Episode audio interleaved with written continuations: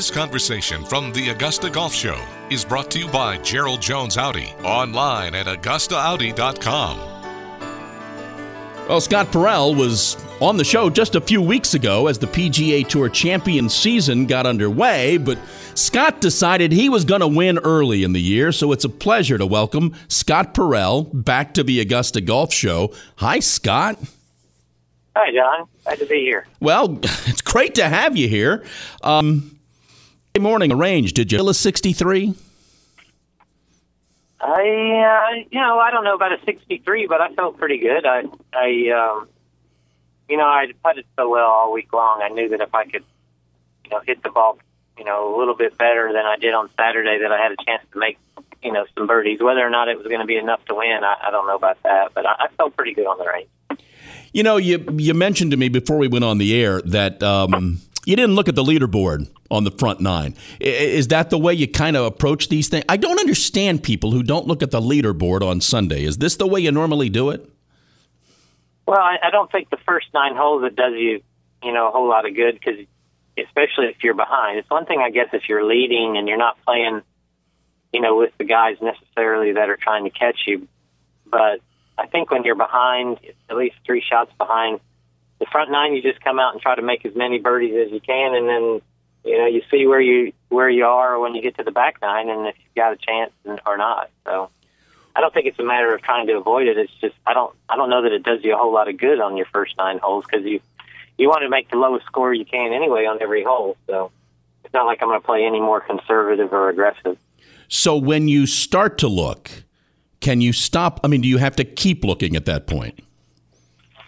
I think so. I mean, you know, if you're in contention, if if you haven't played well enough to to get into contention, then you don't need to keep looking. But you know, if, if you look and you see that you're right there, then I think you do you do need to keep it, kind of keep an eye on it, just so you know you know if coming down the last few holes, you know, really really gets you know in order to catch somebody. You know, I, I said to you before we started this that for some reason, watching it on Sunday, it just felt comfortable.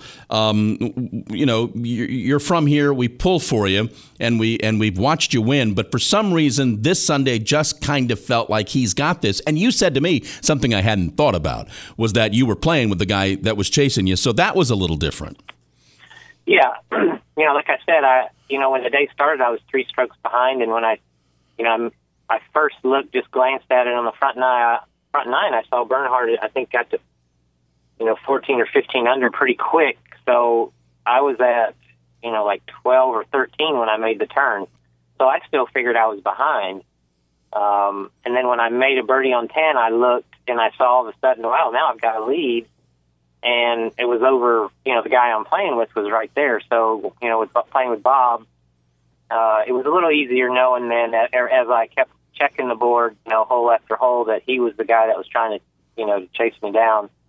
Um, you know, it was a little easier having him right there, so I could keep a handle on what he was doing. Are you one of these guys? When you started the round on Sunday, was there a number you thought you had to get to? Yeah, I did. I, I really, I, you know, not so much to win, but I, in my head, I thought, well, if I can get to 15 under, um, you know, which meant shooting, you know, at 65, I thought, you know, maybe that'll have a chance and you know, if I can get there early enough, then maybe I can look and see if I need to make a few more. Um, but I think on our tour in general, and I when I play with guys in pro ams, and they say, "Well, what's the winning score going to be?" You know, I feel like anytime you get in the teens under par on our tour on, in a regular tournament, not so much a major because setups are a little tougher normally. But if I can get you know 15 under par every week, I think it's going to have a pretty good chance to win. Um, it may not win every time, but it's going to win quite a few times. And I think if you look so far this year, I think it was 14 under, 15 under, and now 17 under, you know, have won. So I think that's a pretty good number to shoot for when the week starts. You ever heard Colin's math, Mon- Colin Montgomerie's math on this sort of thing? Has he ever told you this? Um, no, I don't. Okay, I don't this is this is the big tour. This is four rounds. Uh, Colin used to say you take what the player shoots in the first round, you double that score, and you add two. And you know what? If I shoot that, I'm probably going to win. Really? Yeah. Yeah. Well, that's I, I had never heard that before, and that's obviously for a four round event. Too. Yeah, and it's yeah. Co- and it's Colin too. So yeah, well, you know, Mike, I um, I got a pretty good streak going right now of shooting under par, and and I know it, and it's gonna, you know, I'm gonna get off that streak eventually, obviously. But when I played my first round in in Cary at the end of the year last year, and I, I think I shot one or two over, and I was really mad at how I played, and you know, couldn't believe that I had because I think I, I hit the ball pretty darn good, and I just gave away shot after shot, and I made a commitment to myself right then that I was no longer going to worry about winning, losing, whatever. My goal every day was to try to shoot in the 60s. And so that's been my mindset every round before I start now is to try to shoot in the 60s. And sometimes that's three under, sometimes it's two under, depending on the Sure. par. But I, but I feel like, you know, when you're having a so-so day, if you can still shoot in the 60s, you're going to have a chance to win. If you're having a really good day, you know, ball striking wise, and you're you feel like you should be shooting really low, but you still only shoot 69, you're still, I don't think, have really ever shot your way out of a golf tournament. So, you know, that's been a pretty good mantra for me here in the last 21 rounds, and and uh, I think I'm going to stick with that a while. So I I really think that you know, as far as trying to set a winning score or whatever, I you know, if I can shoot in the 60s every day, I may not win, but I I got a decent chance of having a good finish, and that's from week to week. That's all you really want to do, is have a good finish. And if the, the weeks when you putt like I did last week, you're going to have a good chance to win. We're talking with uh, Scott Parel here on the Augusta Golf Show. This was also the very first win, and Mary was there. What'd that mean? Yeah, that was very, very special. Um, you know, she she's been to quite a few events here the last couple of years, and see, she's seen me lose in a playoff. Um, and you know, she's got this "well, I'm the jinx" kind of attitude about it.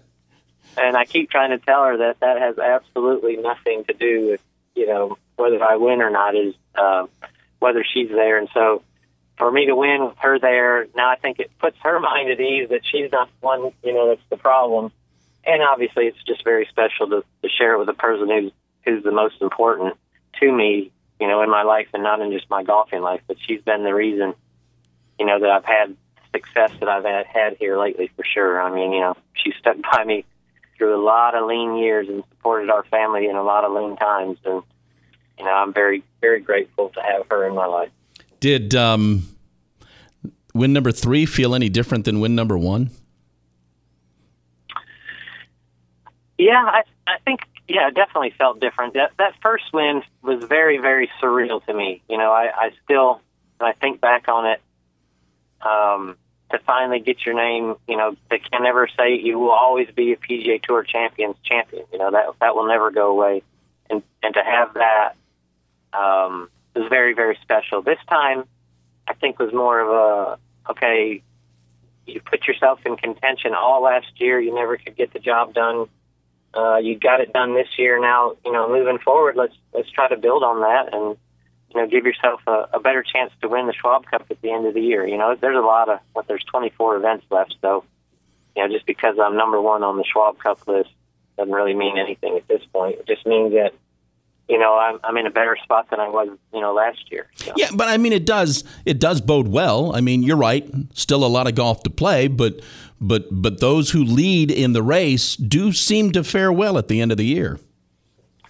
Yeah, uh, you know, not not necessarily early on. What I think Scott took over the lead last year when he won in Atlanta, which is only like you know three or four tournaments away, and you know then he won back to back. So that was when he won, you know, Atlanta and Houston back to back. He had a, a pretty darn big lead, so it was going to take you know somebody winning a few times themselves in a row to kind of catch him or the playoffs. See, that's the other thing with the way our playoffs work. You know, with the with the points being doubled.